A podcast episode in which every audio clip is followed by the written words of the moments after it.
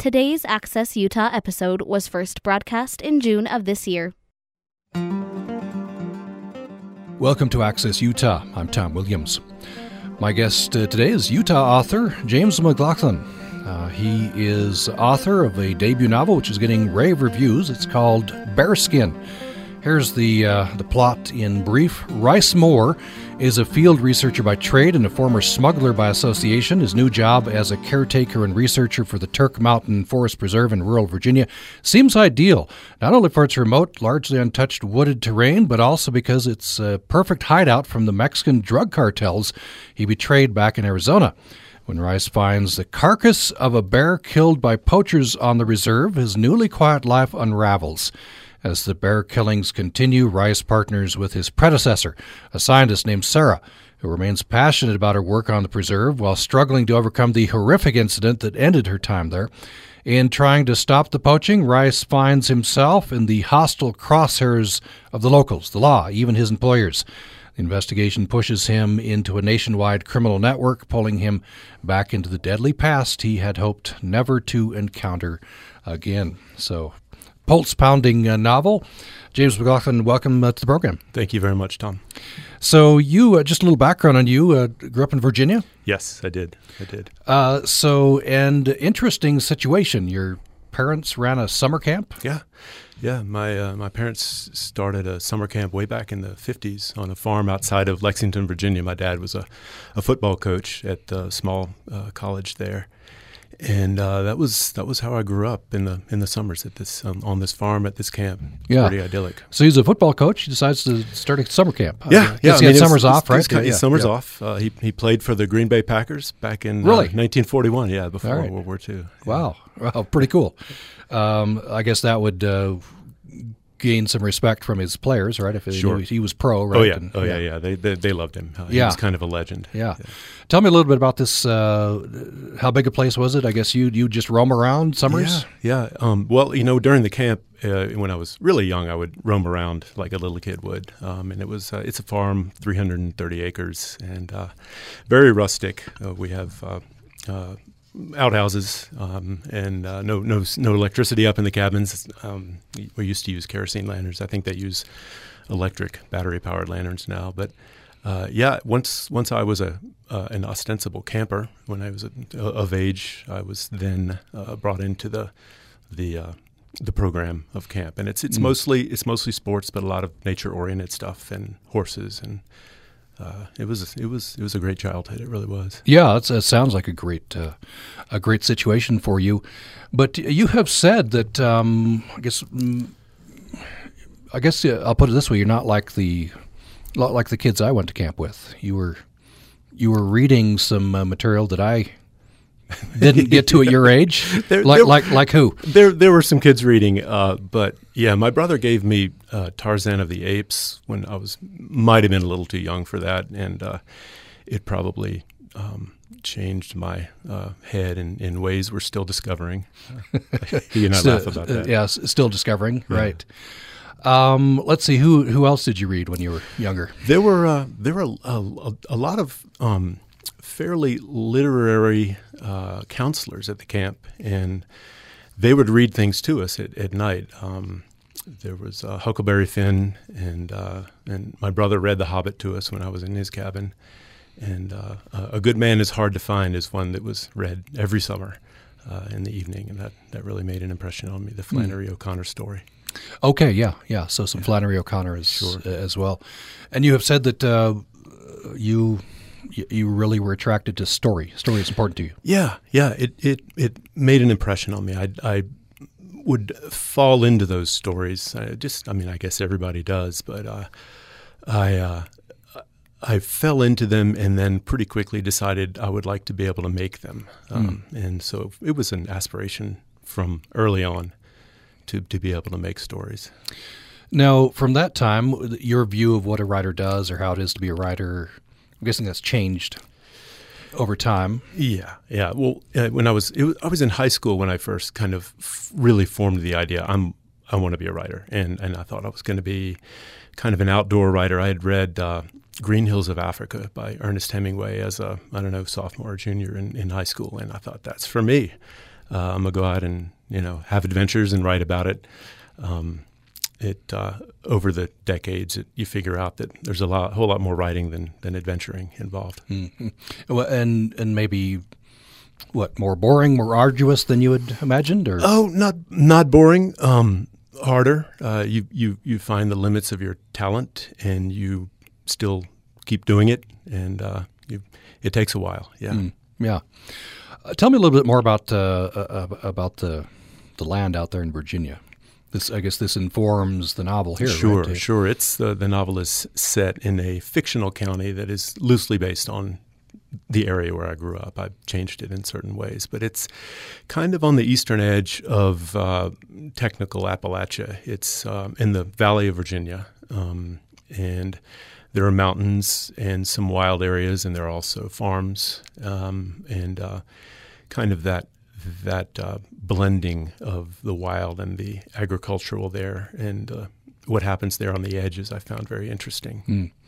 Now, uh, I want to get to this a little later on. Uh, I was fascinated by the language. Language features a lot. As backwoodsman, I'm not sure what we. Yes, yeah. I trying know. not to use a pejorative term, right? Sure, sure, uh, um, sure, sure. It's it's dialect, and, and mm-hmm. I grew up uh, hearing a lot of that, um, and uh, and it marks characters in certain ways. You you can identify somewhat where they where they come from there's a, a fairly mysterious character who appears early in the book whose dialect is uh, much more extreme than you find in the in the county generally, and so you know he's he's from a little wilder place. Yeah. We'll get into that. Uh, one-armed man, right? That, sure. Uh, appears out of the forest. Yeah. Um, and and at first, uh, you're your hero here, Rice can't understand him, right? He has to yes, right. practice. I want right. to, get, to get back into that. Um, so you you went on to get an MFA and a law degree. I did. I did in, in reverse order. I, uh, in reverse, oh, law degree yeah, and then MFA. Yeah, okay. exactly. Okay, exactly. All right. Okay, that makes a little more sense yeah. to me. Okay, uh, I was going to say maybe you're like me. It took 15 years to get my undergrad, and I was all over the map. But uh, so uh, you were always had a view that you were going to be a writer at some point? Yes, yes. That's always what I wanted to be. And uh, I was prevailed upon to uh, take the LSAT and apply to law school and uh, was lucky enough to do well on the test and got into a very good school. And so I went and uh, um, it was a great education. It, mm-hmm. it really is. I, I uh, can't speak highly enough of that education. My yeah. wife's a law school professor, so I okay, to, all right. So, so, so, you do you need to speak well about it, right? Um, uh, and uh, but you you stayed in cons- uh, conservation law, right? Yeah, yeah. I mm-hmm. picked that up. Um, it was there's a, a, big piece of property near the our family farm that was under threat of development, and the the county a lot of the neighbors um, objected to it, and it was and it was, it was a you know a thing, a situation, and eventually. Uh, my mother was able to basically um, mortgage everything she had and and buy it um, at a good price, and uh, then I, as a brand new lawyer, and uh, and my cousin, as a, a, real estate person, were charged with figuring out how to get her out of debt, mm. and uh, part of that involved protecting the uh, thousand acres with a conservation easement. And after that, um, that became my interest in the legal field. Hmm. Um, and so, yeah, I picked up on that. And then, interestingly, that's my wife's uh, specialty as well. Okay. Yeah. Um, uh, uh still involved in that, that kind of law? Yes, I am. Uh, one of my best and oldest friends and I started a business back in the early aughts, I guess, uh, that that deals with land conservation in Virginia. And uh, he's the the MBA and the ex banker, and I'm the lawyer. And uh, we we have a little company based in Virginia, and I telecommute and spend part of the year each year back there. Okay, all right. Um, so I'm interested in your your outsider's view of Utah. Yeah, yeah. It's it's uh, it's funny. My we moved out here because my wife got the, the job at the law school uh, there in, in, in, Salt Lake. And uh, uh, you go where you get a good job, and this was a really good job. But I was rooting for it because I've always wanted to live in the in the Rocky Mountains since I was a little kid. So I was excited to be out here, and uh, we ended up uh, buying a house up in Emigration Canyon outside of town, and where you walk out the back door and there's 70,000 acres to uh, to hike in, hmm. and that's uh, that's been just wonderful. I've, I've really loved getting to know the uh, the animals and the plants and the the, the, the land. Yeah. Yeah. What what is it? Do you think is that upbringing in the, the summer camp out there? Was, yeah, I, I, I imprinted on um, fairly on a, a, farm that also was fairly wild. You know, there's there's a, a, big mountain right next to it that we climbed all the time. So, uh, yeah, that's always been my main uh, my main thrust, my main interest. What uh, what was about the Rocky Mountain area that you wanted to come to? Wildness. Wildness. Yeah. Okay. Yeah, big animals. Yeah. Wildness. Elk. Yeah. yeah. Elk. We I can easily go out and see moose and elk, and uh, we haven't seen a mountain lion yet, but I know they're out there. Yeah. Yeah. Uh, differences. I could imagine the first dif- the first difference I know I, I notice mm when I mm-hmm. go back and visit my sister in Maryland is the humidity. Oh my God, yeah, we've become uh, such obligate Westerners now to the yeah. xeric climate. we go back east and just melt in the first uh, right. uh, day or so. Yeah. yeah. What uh, What else when you go out and hike and uh, you know? The well, the, certainly the elevation is different. Um, mm our house is at six thousand feet, and people who come east, I've come from back east, they struggle for the first few days hiking. And when we go back east, uh, you're sort of like Superman for a few days. Uh, yeah. Near uh, VO2. V, what is it? VO2 capacities are way up. Right, yeah. right.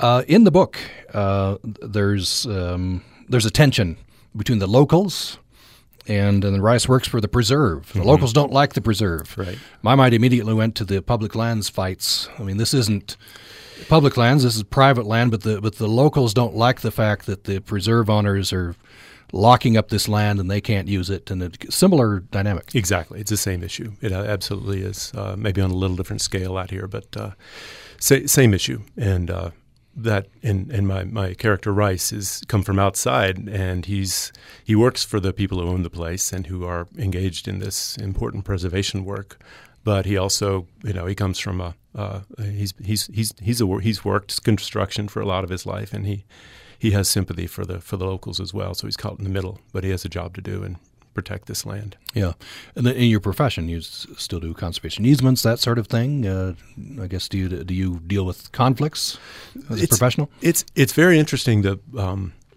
the that work there's less conflict. Um, it's all completely voluntary uh, everybody involved wants every, everybody involved wants to engage in this protection, and uh, usually, I mean, it's a lot of farmers, and the easements are structured to allow them to continue farming. It's mm-hmm. it's a it's more of a win win, uh, yeah. not so much conflict there. And uh, you know, you, you, see some environmental groups uh, saying, "Hey, we're not going to reach our goals in the public policy arena. We're going to buy up land, or we're, we're right. going to get easements. We're going to Right. We're going to use the private sector. Right. Right. Right. Sure. Yeah, that's a way when uh, it's a it's a it's a way around um, uh, a failure of political will when you have private will and people who are um, are excited to protect the land. Uh, you can do it that way, but it still has to be within the uh, overall construct uh, of a uh, of a, of a land use plan yeah. uh, for the county. And I guess you, as a con- the way you consume the public lands, you say you have you know seventy thousand acres right at your back door of yeah. uh, that you have access to there. Um, I, I, guess this is a boon, right, to have a state with seventy percent or something. Oh, it's amazing. owned by the federal government versus Virginia. I'm not sure what percentage, right. much lower. Right, right, right. right. Back back there, there I mean, where I'm from, there's uh, a great deal of, of public land, uh, state and national forest, but uh, the scale is just different out here, and mm-hmm. uh, it's it's big tracts of uh, of wild It's uh, really nice and striking. Yeah. Let's take a break. When we come back, I want to uh, jump into Bearskin, this new. Uh, describe it as a thriller. Yes, it's a thriller. Um, some of the marketing copy says it's a literary thriller. Mm-hmm. I don't know. that's kind of up to the reader. Yeah. And you said something interesting in a, an interview I was reading. you said it's it's tough uh, to to write a page turner. That's, uh, there's some yeah. difficulties there. We'll get into that when we come back. We're okay. talking with James McLaughlin. By the way, it's McLaughlin, not McLaughlin. You you got it right. Okay, yes. great, good. James McLaughlin, and uh, he lives now in Utah, um, outside of uh, Salt Lake City. Uh, grew up in Virginia. This uh, novel is set in Virginia. Literary thriller is called Bearskin. It's out now. More following this break. Hilary Swank is a two time Oscar winner, and it's been a long time since you were introduced to her in Boys Don't Cry. In her new film, she plays someone you know well a daughter trying to talk her parent into entering an assisted living home. Hilary Swank talks about how that's a role she understands very well. It's coming up on Q from PRI, Public Radio International. Tune in this afternoon at 1 to Utah Public Radio.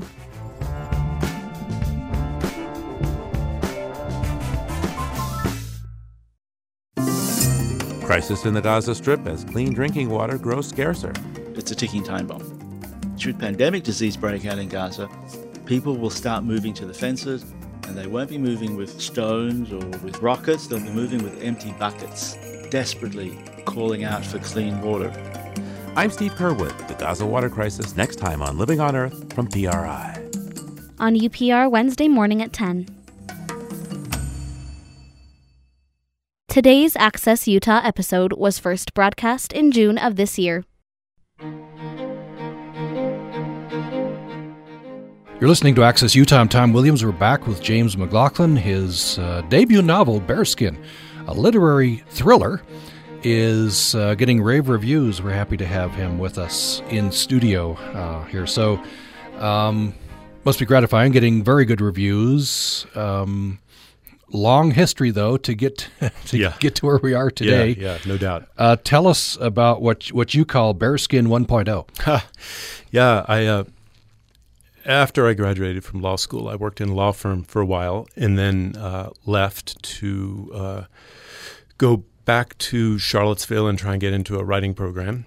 Uh, I started at the UVA, uh, uh, the uh, MFA in creative writing, I think is what they call it, um, and I uh, wrote the first version of, of Bearskin there. Most most people write short stories in these programs, and for whatever reason, I was compelled to write a, a longer a longer piece.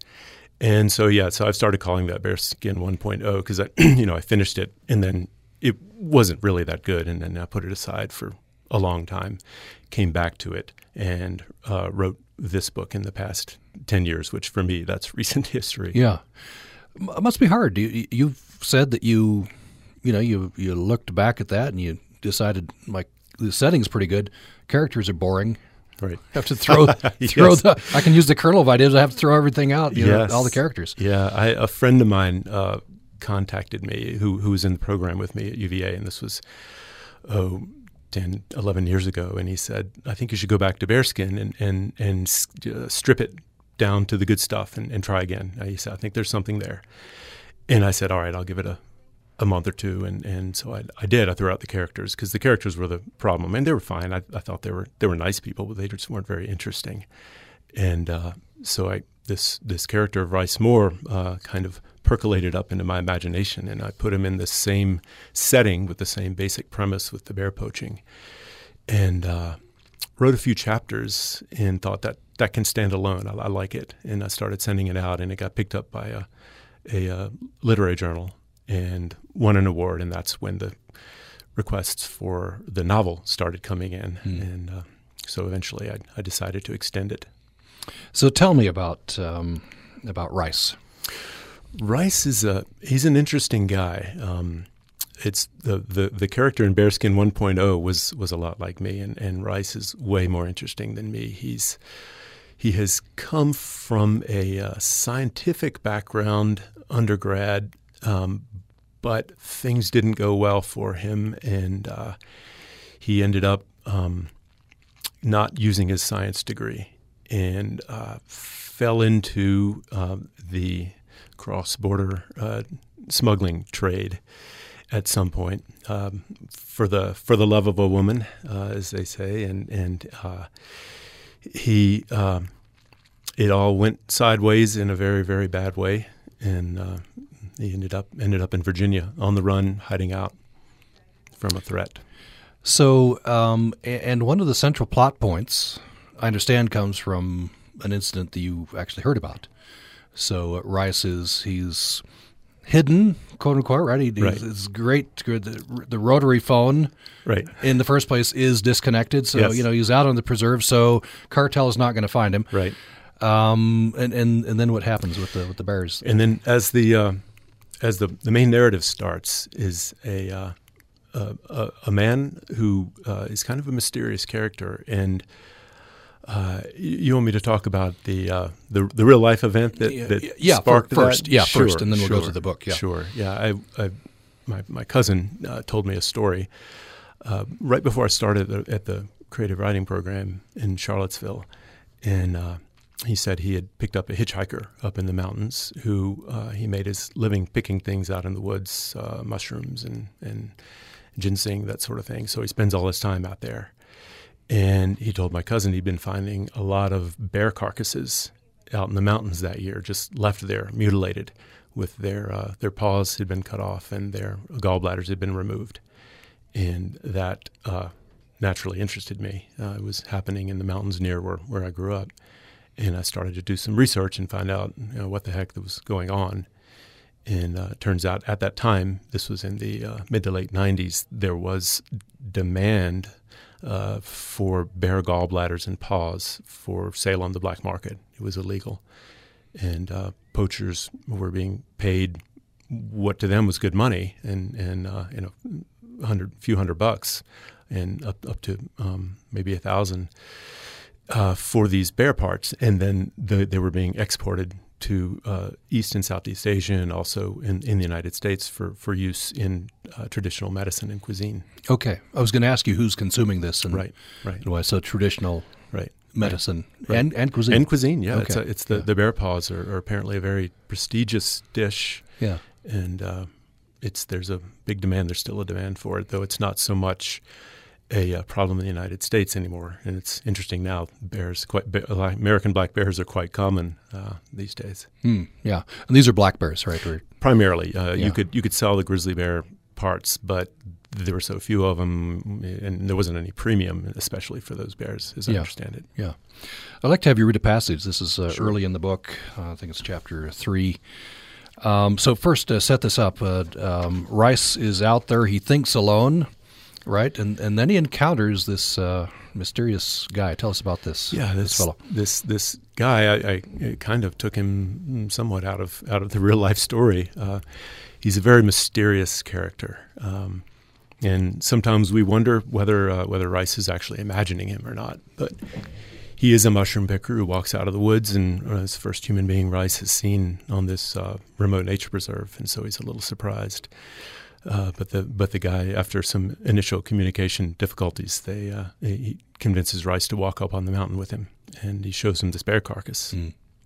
And the, it's obvious that this bear carcass, what has happened to this bear, angers this man, right? Yes, yes. This this this man is uh, shows him the carcass and has this fairly strange reaction where he's uh, is uh, obviously angry and uh, maybe having a little bit of a of a moment there. He engages in this kind of strange dance and then just disappears. Yeah.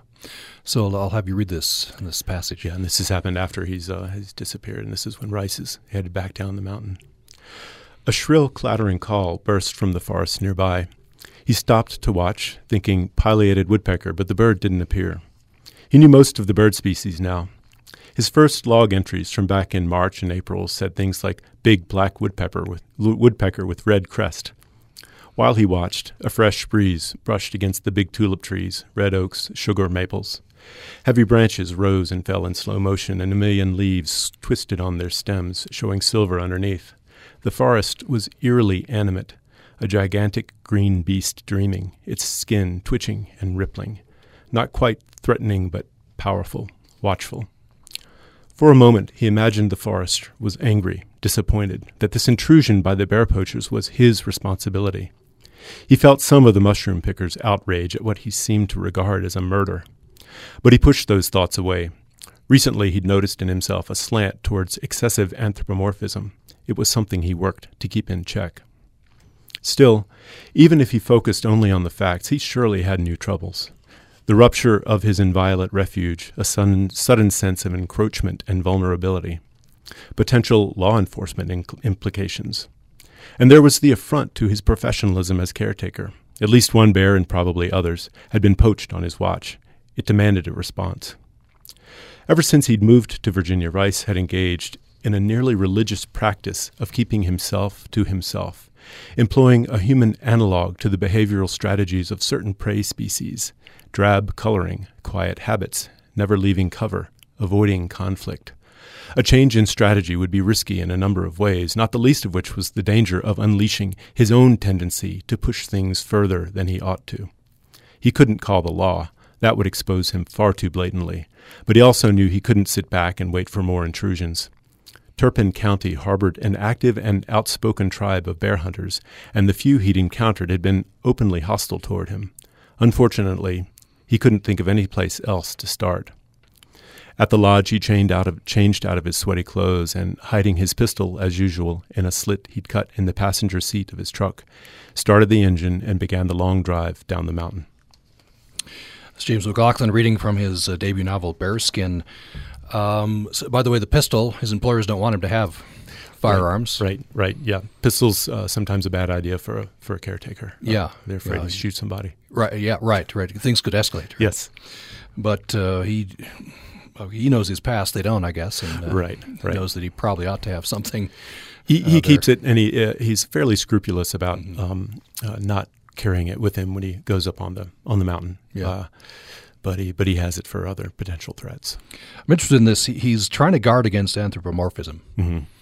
Um, what, what, what, what's he doing there? He's he's trained. Uh, I mentioned before he's trained as a scientist, and so he tries to apply scientific rigor to his uh, in, in, increasingly uh, weird experience in the mountains here. So he's trying to keep stay rational, trying to stay objective, trying to stay scientific, and uh, all that starts to dissolve a little bit. Um, he's been up there alone for a long time, and uh, he's uh, maybe uh, one way to look at it is he's being uh, either figuratively or literally possessed by some sort of uh, mountain spirit. It's a it's a, a haunted mountain.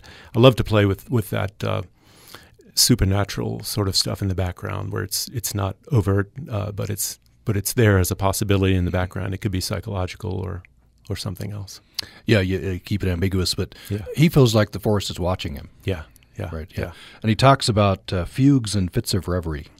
Yeah, yeah. He's um, ever since a, a, a traumatic event that actually is described in the in the prologue to the book. He has um, fallen prey to these these fugues where uh, he loses himself a bit, in uh, being alone up, up here on the on the mountain, these fugues fugues become more more frequent and uh, longer and more intense until he kind of loses himself. Right. So, what happens with the bears? He he takes it personally, right? That I'm I'm doesn't own this mountain, but he but he's a he's a caretaker of it. Sure. Can't have poachers up here.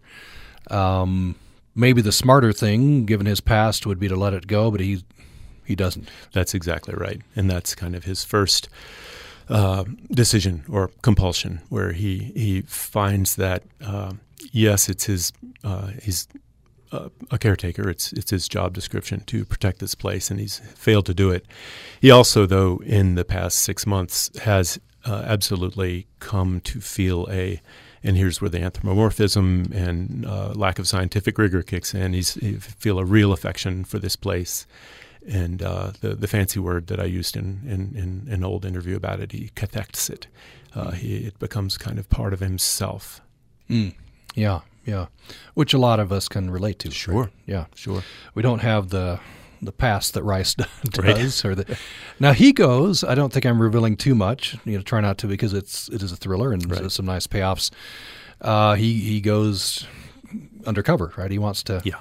He wants to sniff out this this uh, bear poaching ring. Yeah, his his his his first uh, attempts are, are fairly hapless. Uh, he's he's not really an investigator, but he's he's he's giving it a shot. So he he goes to a local bar and tries to talk to people about bear hunting, um, and and then in a in a somewhat more serious uh, effort, he uh, finds some.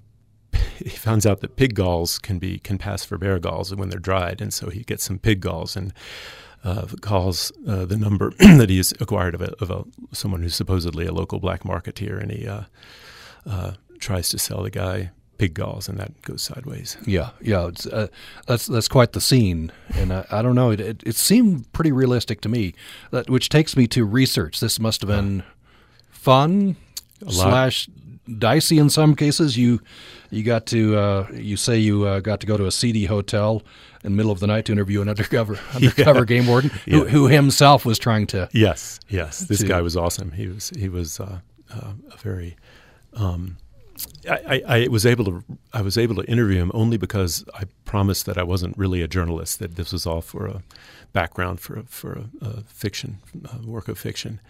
Uh, but this guy was pretty amazing and uh, told me some hair raising stories. He swore me to secrecy on a lot of them. Mm. And uh, but yeah, that was that was uh, that was fun research, and um, I did I did a lot. I had to do a lot of catch up research when I when I rewrote the book. Um, and especially with some of the some of the backstory uh, in Arizona, that kind Mhm. of stuff. Yeah. A lot of research. Tell me about that. You you went to border country.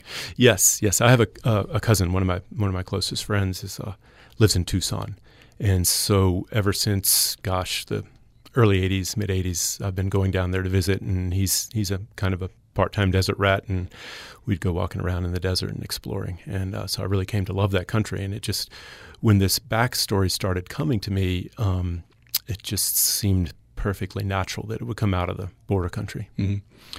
uh, and include you know it- it's from from the the reading it uh, seems like you've I don't know how you I guess I don't know if you Google this stuff is uh, sort of the business structure of cartels and how how that changes and how the, the business you know because it's a it's a violent business but it's a business Sure, sure, it is, and and there are some really interesting, uh, well researched books out there that. I've, oh you go to the a big- books I guess I have that's a how big, you do I it, have yeah. a big stack of them. Yeah, you wouldn't join the cartel that's that'd be too too far deep no, no. At, Okay. at my reading the other night, I tried to pretend that I'd ridden along with a with a sicario in, in Mexico, but nobody believed me.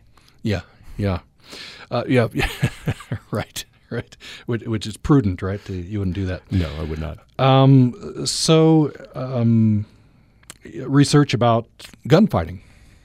Yeah, yeah. example. I, uh, I, I I bought some very interesting books on uh, on gunfighting and, and on snipers, uh, Yeah. that kind of thing. Yeah. What what stood out to you from that? I mean, you're probably researching specific things that uh, that are going to happen in the book, but is there anything that really stood out to you that? Yeah, it's it's it's there, and also that that is something where you can go on the internet, and uh, there is a a vast um, sea of information, uh, and uh, some of it seems pretty good. You know, you never know what you're finding on the internet, but uh, the the sort of uh, serious gun combat people, a lot of them ex-military on the internet, have some really interesting things to read about. Uh, It's uh, it's an interesting world out there. Yeah. So I imagine research on bears too. Sure. Yes. Yes. Absolutely. I. It's it's a little interesting that um, when I grew up in the in the mountains of Virginia, bears were almost uh, uh, this mythical beast. We we rarely, rarely saw them, and uh, of course now they're fairly common. When I go back east, we, we see them, and it's it's always it's always fun to see them. Uh, but yes, I had to do some uh, research into into bears. Uh, we I know through a, a common acquaintance of, of a real bear expert who lives back there. So every now and then I'd, I'd send questions uh, his way, and uh, yeah, learning about the bears was, was really fascinating. I've always liked bears, and so that was that was I probably did more than I needed to. You've always liked bears. What? And, uh, Sure. tell me about that first, and then I want to just talk in general. Yeah, sure. I, I I was one of those kids who grew up. I was a bird watcher and, and, and spent a lot of time out in the woods hunting, fishing, and uh, I just did. And like I said, the bears were scarce, and when you saw one, it was a really exciting thing. And uh, so, yeah, I've, I've always I've always felt a kind of a kinship with them. So, uh, if I put myself in that situation, exciting, yes, scary, yes. But uh, that part for you, that I think part of our fascination with bears is, uh, you know, some some fear. Sure, sure. They're, excuse, excuse me. They're they're big animals, and uh, uh, you don't feel so much fear back east. There was a story a couple of years ago of uh, a very large American black bear caught, had rabies and started attacking uh, some people, and they managed to kill it. But not so much fear out here. Uh, my wife and I hike a lot in the in the Greater Yellowstone ecosystem. We go up there a lot, and so of course there um, you have your grizzly bears, and you're carrying bear spray. Do you, you have you ever had an encounter uh, uh, occasion to use bear spray? I've always wondered does spray, bear spray yeah, work? Yeah, I, I can tell you um, that it, it works on me. Uh, It works on you. Okay. yeah, my, my wife and I were, were uh, hiking and we saw a bear. and of course, I'm trying to get a good look at it and talking to her. She has the bear spray, and I'm talking, to her. just hold still. We'll give it its space, back up a little. And uh, and after it moved along, I turned around, and of course, she was 100 yards back the trail. She'd taken off with the bear spray. And uh, when it, when we got back together, we we decided we needed to test the bear spray. So we just we just shot it down the trail, and it was a very impressive plume of of pepper spray. And we thought, okay, that's cool. And then we walked along, and we thought the plume had dispersed, but it had not. And uh, we we emerged from the, that part of the trail hacking and coughing and sneezing Okay. and her eyes Right. watering. So yeah, it You, works. you're able to test that you would not continue Yes. to, to, to I would not chase prey. If be you, in any shape. Okay. To, uh, yeah. yeah, I've kind of wondered about that. Um, um, I want to uh, again talking a little bit. Uh, we're talking with James McLaughlin. He is uh, lives now in Utah. grew up in Virginia. This uh, novel, his debut novel called Bearskin, is set in uh, Virginia, and uh, the the main protagonist of the novel, Rice Moore, uh, has a history with cartels. He's escaped that life. And so he's taken a job uh, protecting a remote forest preserve in Virginia. Um, and so it's remote. And he, in the passage you read, he takes on the kind of the, the as a as a prey. Uh, t- wood takes on the coloration of the forest, blends in. But then this thing with the bears happens, and he he wants to break this uh, ring of uh, bear poachers, and that opens him up to possibly his past coming back to- Exactly. to, haunt him. Uh, so we're we're talking with James McLaughlin on the program uh, today. I, I wanted to talk about uh, this. Well, let me just read from a review. Um, let's see, or or at least some publicity material. Picture Thoreau having left for Walden with a bunch of bad dudes hot on his uh, heels. So that's kind of a nice, colorful. but you were you were going for more than a thriller that happened to be set in the wild, right? Yes, it it uh, it's it it started out. Um, I didn't start out to write a thriller. I'm not even sure exactly what a thriller is. I'm sure there are good definitions of it out there. Uh, but uh, yeah, it's it it it was. I'm a a, big fan of, of certain writers, people like Jim Harrison and Thomas McGuane, and at that time I thought maybe I could write something like like they do, and uh, that that didn't work out so well, and and uh, so I, I started to amp up the um, what I guess people would call the thriller aspects of it, and uh, that was fun. I really enjoyed that, and I think it turned into a better book, uh, at least for me. Um, so you have you've said elsewhere. Let's say I want to quote this um, about the novel. Sometimes it can be propulsive um, of, of the time you spend writing, but most of the time it's just an excruciatingly slow process to write something that moves quickly. Yeah, There's a paradox. it is a paradox. Talk to me about that. Yeah, it's um, you you end up putting too much, or I end up putting too much in, and then you need to strip it back so that the reading uh, flows without a whole lot of. Uh, you don't want anything, obviously, like cliches that will trip up uh, a reader who starts to roll his or her eyes. Uh, but you also need it to, to read clean, and for me, that's hard. Uh, that takes a lot of work. To, to taking things out. Yeah, a lot of it's taking Okay. things out. Yeah, Yeah, yeah. You, you put it in there. It's excruciating getting it down in the first place, but then, but then it takes a lot of time to get it out. Yeah. So you say that uh, Rice, um, he begins to truly love this preserve. This this how many acres is it? The the uh, fictional preserve is is large. It's I have it at seven thousand acres. Right. Old growth forest. Yeah, with a with some primary forest in a in a in a gorge. Yeah.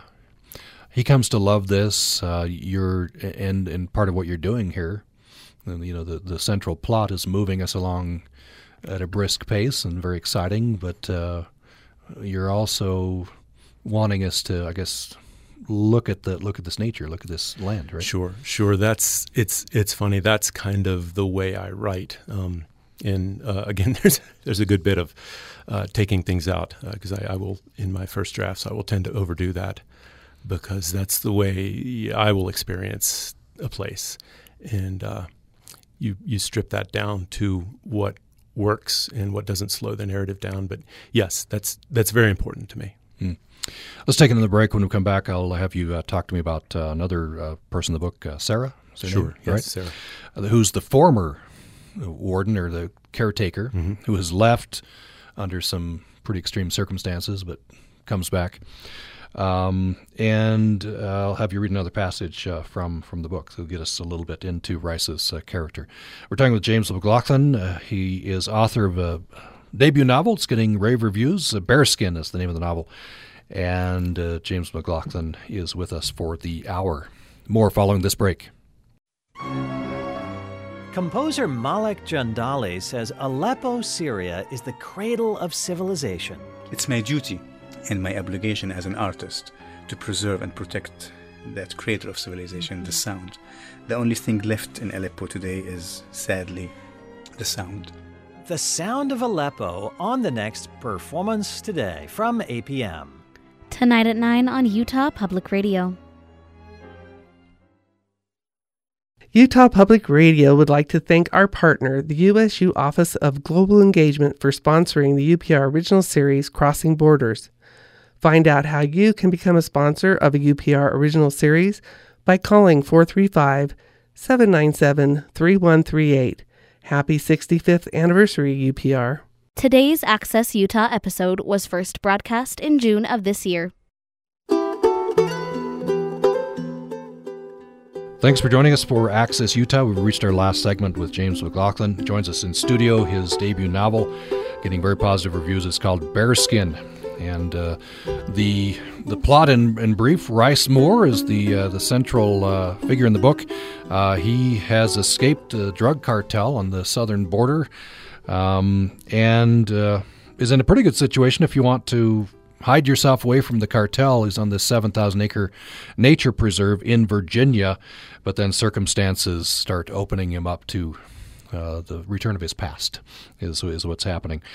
Um, so uh, let me have you read this uh, passage uh, first, Sure. James McLaughlin. This is from uh, chapter 29. I guess to set this up, he's he's out. He's he's just killed a squirrel.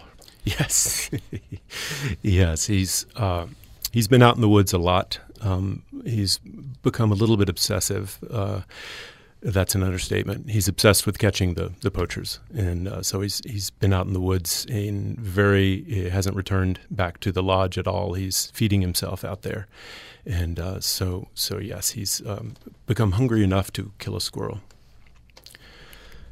Thinking it might help, he apologized to the squirrel the way he'd read Native Americans would when they killed an animal for food. It didn't help, though he understood the key was to love and respect the squirrel species and accept the gift of meat and sustenance that came in the form of individual squirrels. Which was hard in that it still entailed a predatory suspension of empathy, an objectification of individual others, centers of perception, their own universes surely very different from his own, but nonetheless significant and demanding consideration. He'd spent enough hours watching wild animals to be incapable of forgetting that. He wondered, had he hardened his heart? To harden one's heart would help to avoid pain, but he was sure it also impaired one's consciousness. At some other time, he might have sat longer, puzzling this out, but he was hungry. He built a tiny fire of dry hickory twigs in a crevice in a boulder, skinned and gutted the squirrel, and cooked it on a green stick skewer over the coals. His kills grew cleaner as his hunting prowess developed, but a quick death was death nonetheless an alert, self willed creature going about its business, transformed with a stab of Rice's spear into an inert corpse he could eat. He found it strange and more than a little heartbreaking. Certainly it rubbed his nose in his own mortality, all of this adding up to the price of meat, of causing the deaths that sustained him. Despite his misgivings, he soon broadened his prey base beyond fox squirrels to include gray squirrels, cottontail rabbits, and grouse. They were all small animals, and he was only able to spear one every couple of days, not enough to quell the hunger. He started thinking about turkey and deer. He might need a better weapon. This thing that was happening would help him catch the poachers, he was sure, but there was more to it than that. He knew he was no longer altogether in control. Memories he'd long shut off now seeped through. Buffers were being stripped away. Scientific detachment, language, story, self consciousness itself. He tried not to worry. So he's uh, uh, this is he thinks in service of catching the poachers, and I suppose uh, kind of putting himself into their minds and their skills. He, becoming more of a predator. Yeah. Yes. Yeah, but it's having an effect on him. Yes. Yes. It is. He's uh, uh, like I said. He's he's he's become obsessed. He's been out there in the woods uh, by himself. He's not even going back to the uh, the lodge where he's supposed to be working. Uh, he hasn't eaten anything but uh, uh, these these small animals, and uh, he's going. It, he's opening himself up to this perception of the larger world in a way that becomes um, possibly uh, a little a little crazy, a little pathological. It goes Mm. it goes too far. Mhm. Yeah. And all the while, there's this kind of this mysticism, right? Yes. Um, that he feels the forest is watching him. Yes. I don't know what he thinks the forest is thinking about him, but but he's he's uh, you know it's pathological, but it's uh, there's some positives and there's some negatives there. I guess, Yes. right? Yes. He's he's getting uh, he's getting he's he's living close to the bone here, and uh, he's interpreting uh, his experience as best he can, and and some of it demands a little mysticism. You have said that uh, speaking about uh, Rice Moore, uh, he's almost pathologically driven to pay attention. Yeah. And you said that in connection with uh, the question was, uh, what do you want readers to take from the novel? Mhm. I guess remove the pathological, right? But pay attention. Yes, exactly. I've I've had several people tell me after reading the book that one of the uh, one of the things they took away from it was a a, a desire to pay more attention when when they're out um, out in what we call nature, and uh, I, I, like that. That's that's because uh, again, uh, Rice is really paying attention. He's op- he's cracked open for various reasons, and uh, maybe seeing it in that kind of ex- extreme example in the, uh, the the expansion of consciousness that can occur. Uh, maybe if, if a few readers go out and pay more attention when they're outside, I, that would Yeah. make me happy. How will that manifest itself? Or uh, do you feel like you're a good attention payer when you're out there? What, I, uh, I, I, I really, I used to be. Um, uh, mainly now I sit in the basement and write, um, Mm. but I, I, I aspire to be, yes. Yeah. Um, uh, would, that be educating yourself, just uh, or Yeah, a lot of it is educating yourself about the, the, the details of the place where you live, the, the ecosystems that surround you. Of course, a lot of people live in cities, of course. Uh, but to get out and go to a place where uh, it's a little wilder and learn something about it and be quiet and pay attention.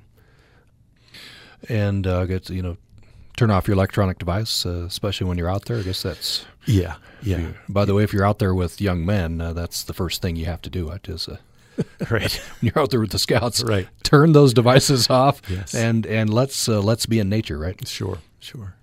Um, tell me a bit about uh, Sarah. Sarah, uh, she was the uh, was the caretaker of this of this preserve before Rice, and she is a uh, a real scientist, as he calls her. She's a postdoc in herpetology at a uh, university nearby, and she took the job in part because it, it puts her close to her research subject. She studies a, a species of, uh, of of lizard, and uh, she loved the place, and and then had some uh, uh, tragic violence visited upon her and had to leave. And that's when Rice came into the job. But Sarah has remained, as you noted in your object in your uh, uh, introduction, uh, she's remained close to the place and uh, is still in touch with the owners.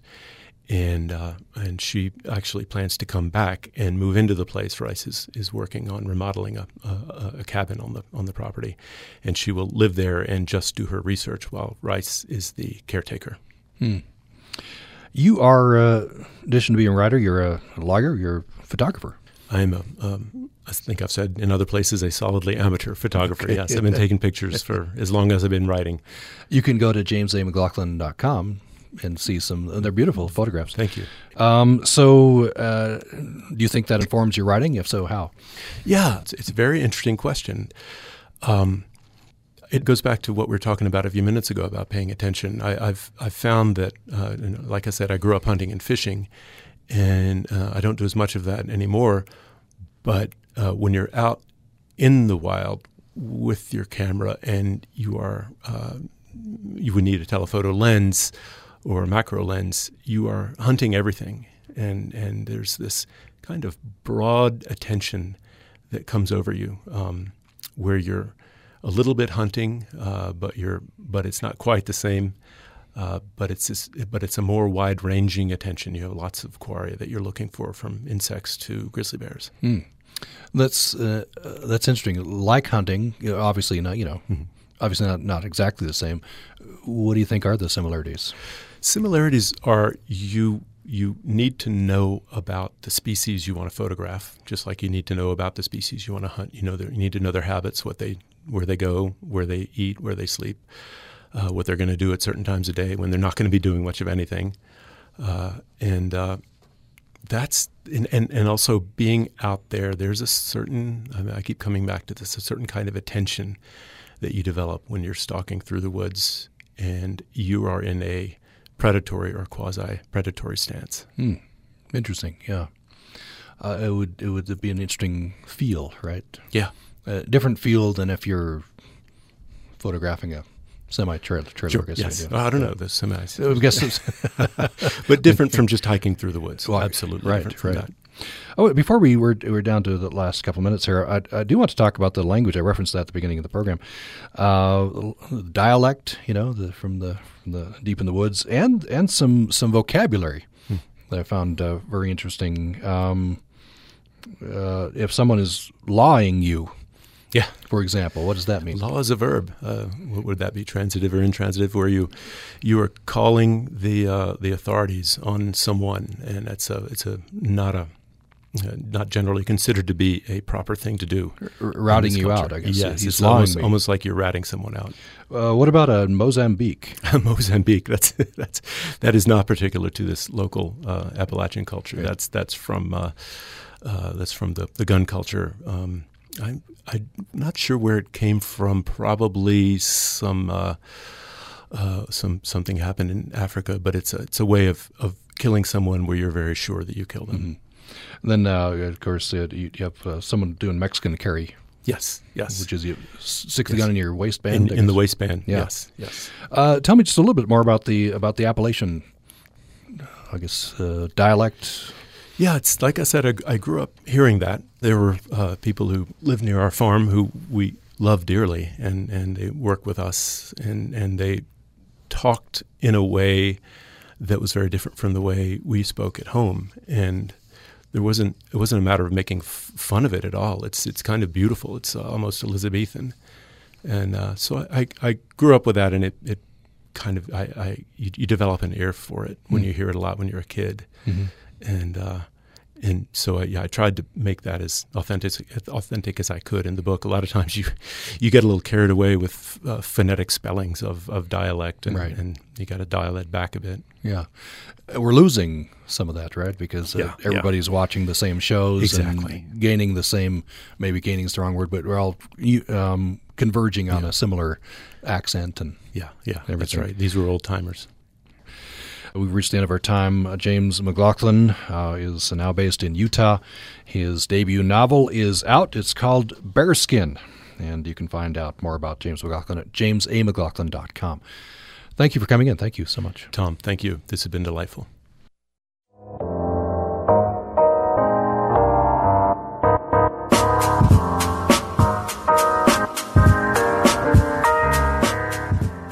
You're listening to Utah Public Radio, statewide service of Utah State University and the College of Humanities and Social Sciences.